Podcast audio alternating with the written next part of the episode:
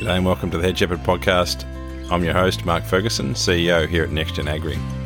I've worked in livestock farming and breeding for over 25 years, and through this journey, I've met some truly wonderful people. It's fantastic to have the opportunity to share their stories and their wisdom with you through this Head Shepherd podcast.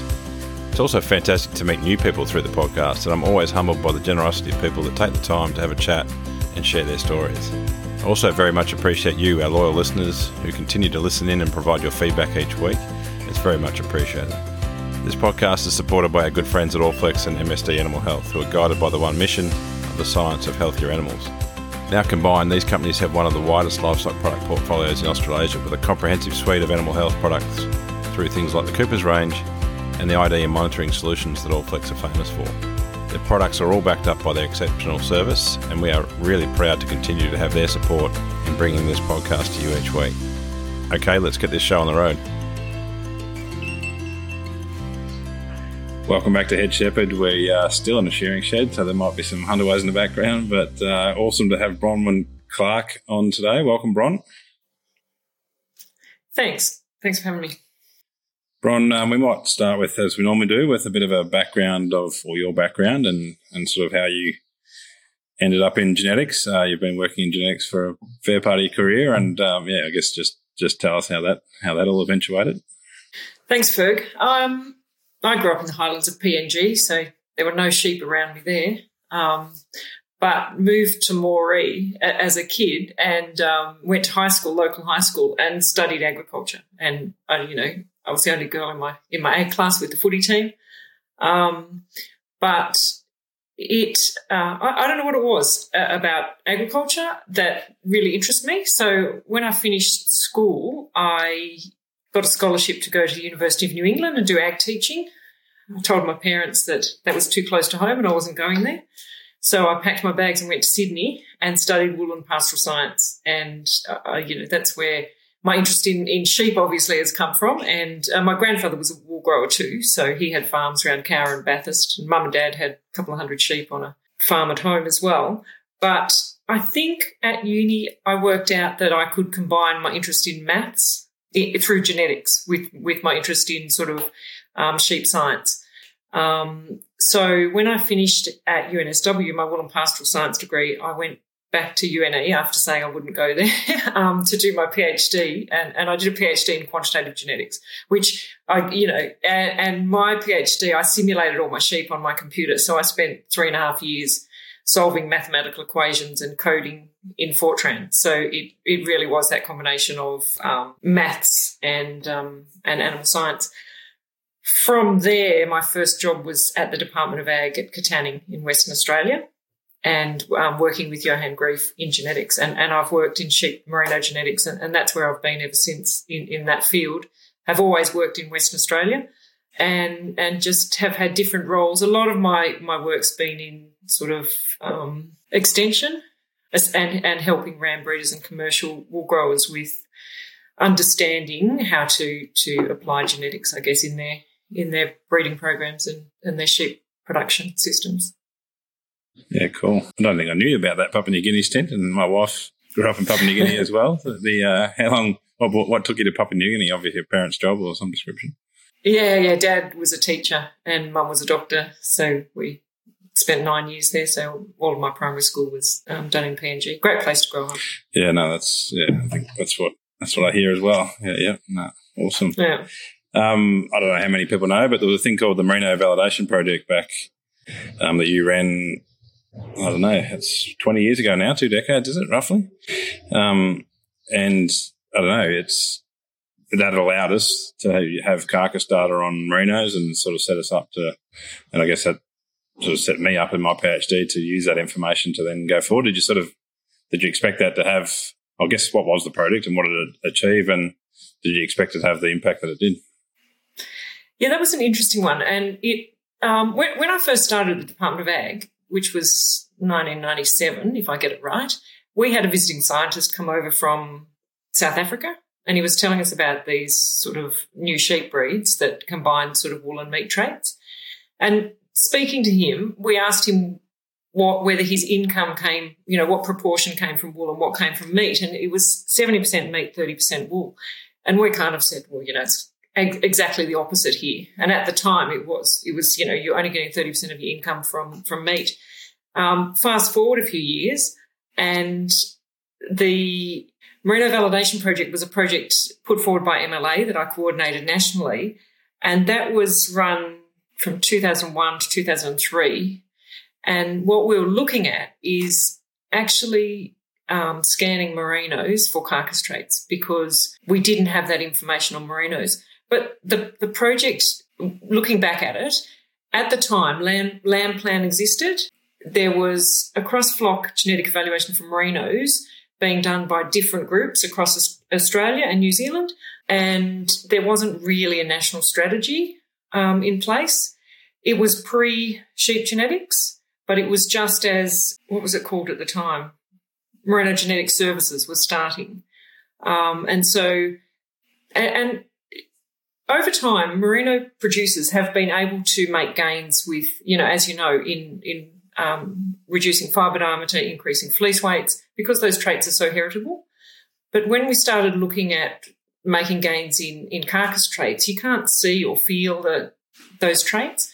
So it was a real opportunity for merino breeders to become involved in in a national system to get carcass measurements done on their merinos and for us to have a look at you know how heritable those traits were can we make improvements within the industry but at the same time have a lot of people interested in in being involved in a, a national um, a cross flock anal- analysis system so over three years we had 120 merino flocks become involved in the project in the first year we aimed for 30 i think and we got 50 um, so there was a lot of interest i think we added something like 100000 records into the, the national database at the time, just from the project. And on top of that, we added something like 115,000 um, historical records into the database. So it was a time where there was um, a lot of data going into this national system and building up the information that we needed to get those genetic parameters, the heritabilities and correlations with carcass traits and, and wool traits in merinos.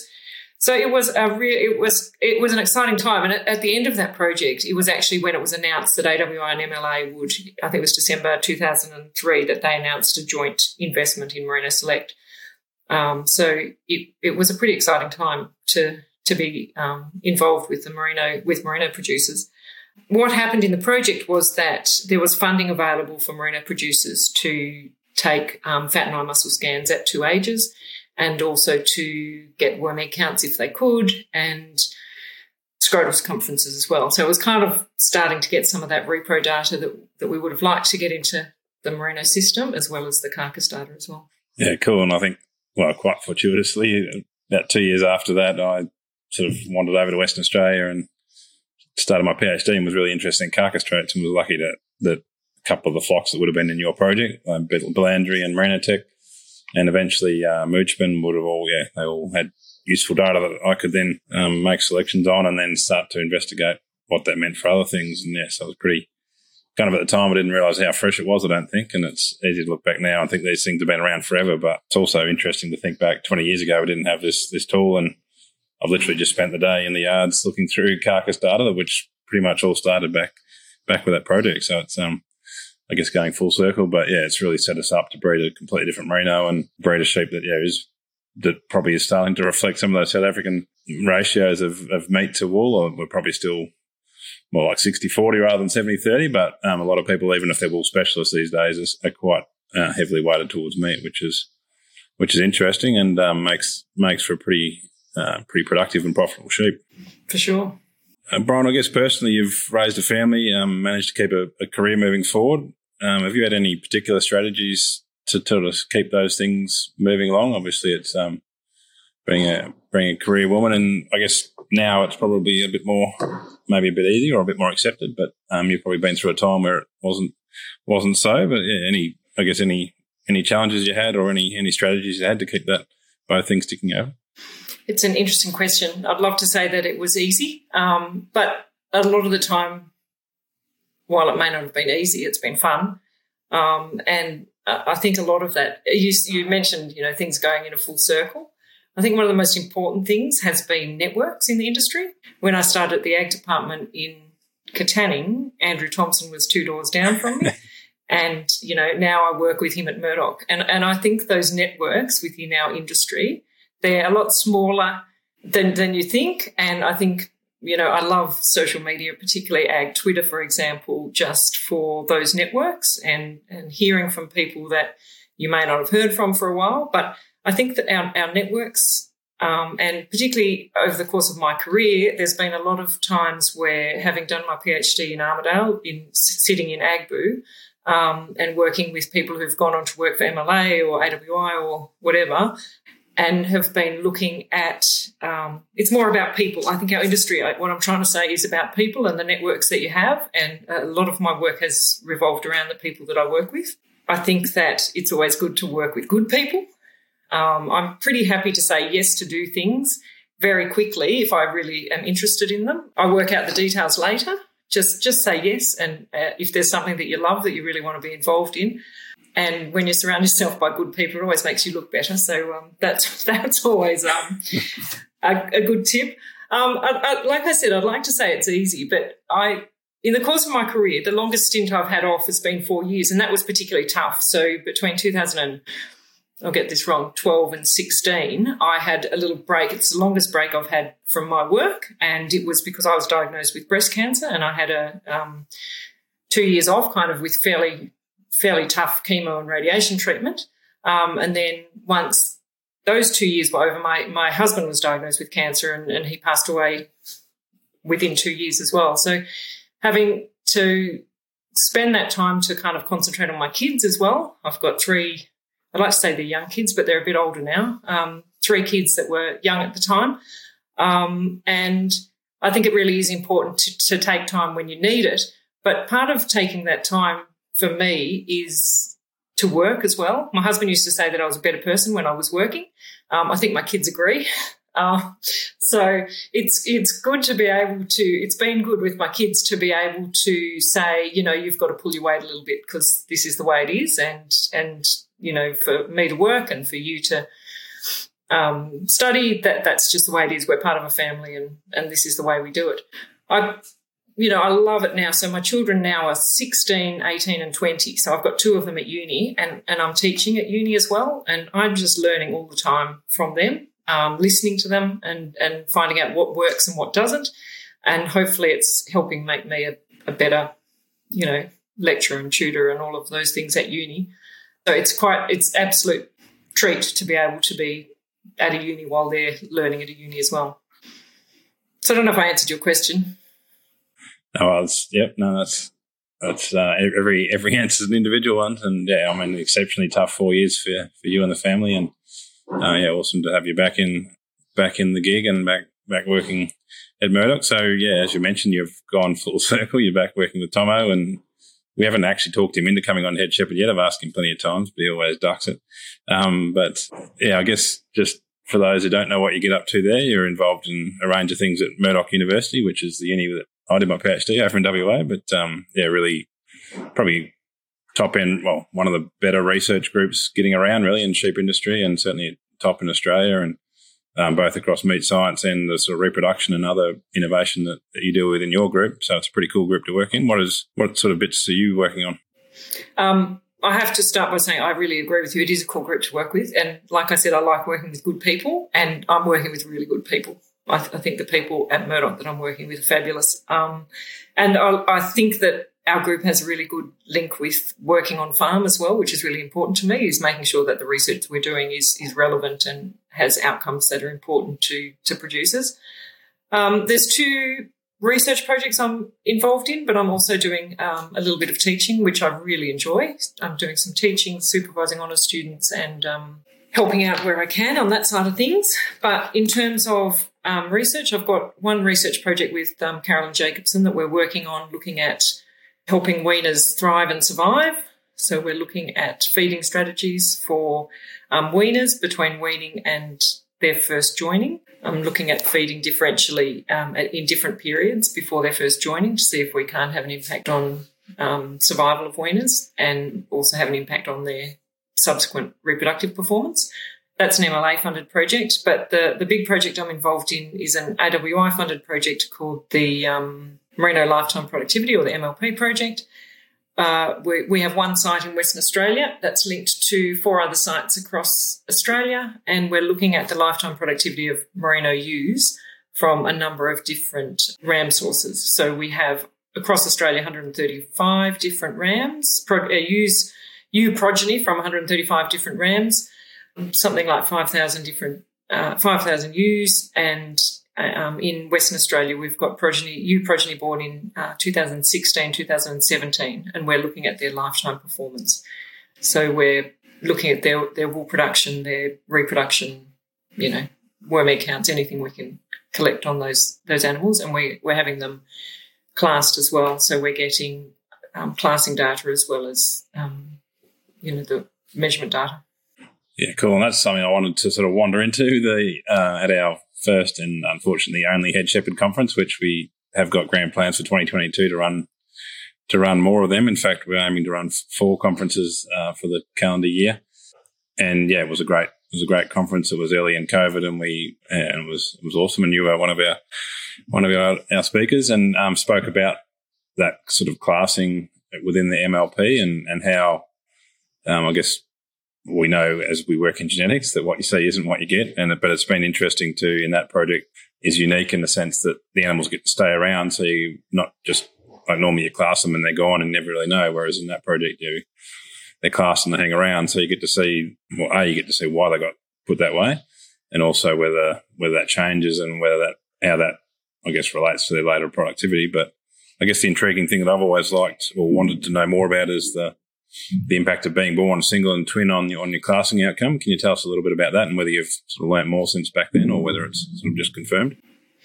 Yeah, so what we found with the ewes at Pingelly is that, like you say, we class them each year and they're classed, um, we, are classing them two ways. We're doing a traditional, what we call an AMSEA class, which is just a top flock or cull, and we're also giving them a professional class, which is a five grade um, class. And what we found in the first few years is that the um, ewes that were being classed both in both ways, both types of classing, twins were being significantly disadvantaged. So we were getting a high proportion of, you know, 75% of the culls were twins. Um, and that continued the first two sort of classings. We're starting to see it even out now. We're down to, you know, up to our third and fourth classings. But obviously what the implication of that is is that we're just we're getting rid of the twins and there's nothing to say that they're not the the ewes with the best genetics. They're merely being classed on their size. You know it's usually a, a um, class based on their their size that they're being culled for um, so it is really exciting to keep them in the flock and see what happens over time. We are starting to see, you know, as they've got older, that they've they've evened up a little bit. So we're not seeing the same proportion of twins in the in the cull category. It is slightly higher still, but not as much as the seventy five percent that we saw early on. But we do we, we are starting to see a few other things. We've got two ewes that were born in 2016 who've had nine lambs over four lambing opportunities. Um, and one of those has been culled multiple times. Um, whereas they're, you know, our, our highest producers in terms of the number of lambs they're producing. Um, and those those culls were, um, you know, could have been for pigment or something like that, but they have been culled a few times um, throughout their lifetime so far. And that's where when we we've uh, we've got just this year to finish um, up at Pingelly, and we're kind of just waiting to get our final lot of data so that we can have a look at really dig into the implications of um, if we had culled according to our strategy in that first year, what ewes would we have lost from the flock, and and what sort of productivity are we possibly losing by by not accounting for things like single and twin? Yeah. Um, and and would they have had, you know, what impact that has on on our flock later on? Yeah, no, it's intriguing stuff, and obviously we, well, industry wise, you tend to make those decisions within the first twelve months of an animal's age, at that, which is the period within the project where most error was made, I guess, if we can call it error. And yeah. yeah, and so as they get older, I guess, yeah, you would expect that things might even up a bit, but generally we're out, yeah, we're out there doing, doing our damage, um, at, at an earlier age. And I'm certainly very conscious of it when I'm on farm that sometimes you don't know who's a single twin and, and you kind of just got to, and you're classing sheep and you've kind of got to accept that you are probably no different than the average that, that will um, class it out. And what we see um, is that it's not just size, it's sort of wool quality and, and some of the other nourishment and other things you might look at in a merino sheep that um, that are actually that are impacted on being a twin or a triplet or a born, being born from a, two tooth ewe or young ewe. Um, so all those things come into play and end up getting sheep binned when they probably shouldn't be. And yeah, it's going to be really intriguing to see how that plays out. And I guess for, from an industry perspective, it's really important that we, as much as possible, use information rather than rather than magic and eyes to to make make those those those decisions. And that's sort of, I guess, what we do in a business and what you've done as a career is try to help people make informed decisions. And, with that one, a lot of people are, um, you know, based on previous research work, are separating their singles and twins for lambing and feeding them preferentially. So, so why you couldn't class them separately?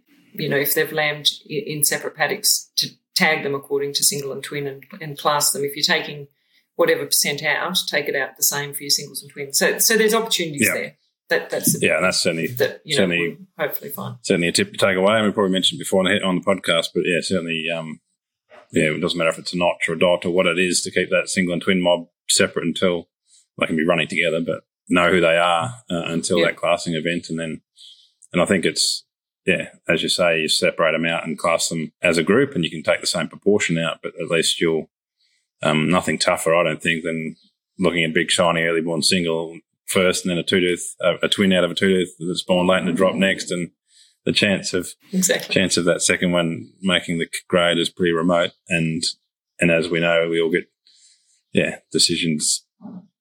Our human brain is trained to sort of pick the average of the mob and, and, and pick the best out of that once you know the average. And it's amazing. We just actually literally been doing that today. Take the tops and bottoms out of rams, and when you get all the tops out of a of rams, they all look good all of a sudden. And the same with the, um, and so yeah. it's yeah. And I guess we yeah we can set ourselves up for success by making sure we've got singles running with, with singles and twins with twins.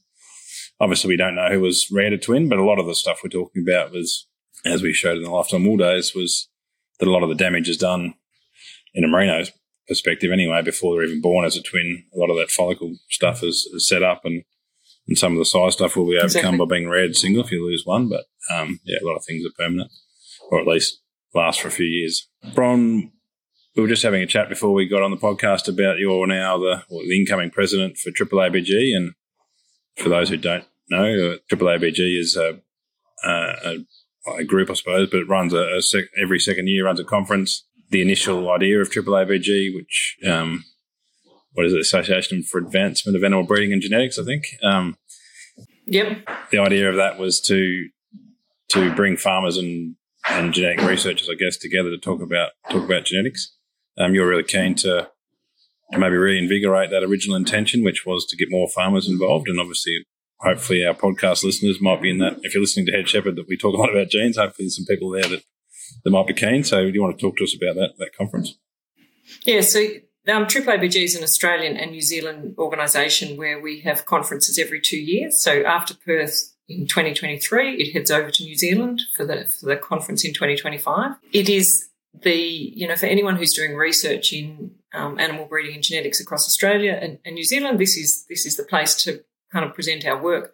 But when it was first set up, the, the aim was to have a conference where we brought producers and scientists together and we were able to um, have discussions about um, the research that was being done, potential research, how research is being adapted and um, implemented on farm. And it would be really great. I'm really keen in 2023 that we have a really big um, producer input to the conference and and that involves um, producers. Uh, some we'll, we'll have producer panels, and we'll have um, producers talking about the things that, that are working and things that they'd like to see happen in, in, terms of in terms of animal breeding and genetics. So.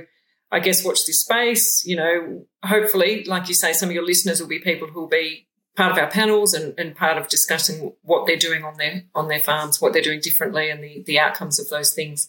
So yeah, sort of a watch this space yeah, we'll definitely mention it as it gets closer and and the dates that um, when yeah, papers can be written, that sort of stuff. It's yeah, we've been to maybe three or four AAA VG conferences, and obviously we'll be we'll be pretty safe hopefully by the time another couple of years rolls around that hopefully. we can travel around without, uh, at least we'll, we'll either all had COVID or we'll be, or, or something exactly. will happen.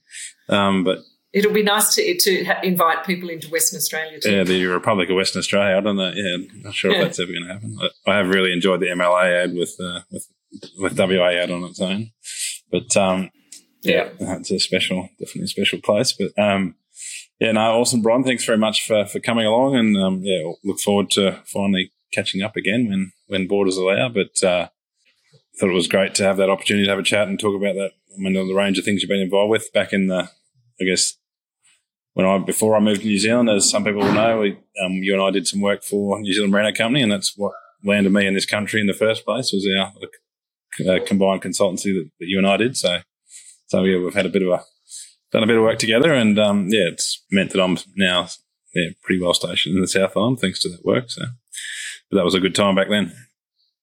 Certainly was. Was really, really good bit of work. I really enjoyed that. That was, um, yeah, and, and to have you working over there now as, as a follow on from that has, has been fantastic. Yeah, no, it's very cool. There's all that stuff we designed is now we're sitting there looking at foot rot breeding bays that didn't exist seven or eight years ago, like the carcass ones didn't, didn't exist 20 years ago. So, um, yeah. Yeah. Um, and, and working beautifully. We're having real, we've, we've set ourselves up for real success in terms of breeding fine wool sheep without foot rot, which I talk about a lot because it's so exciting.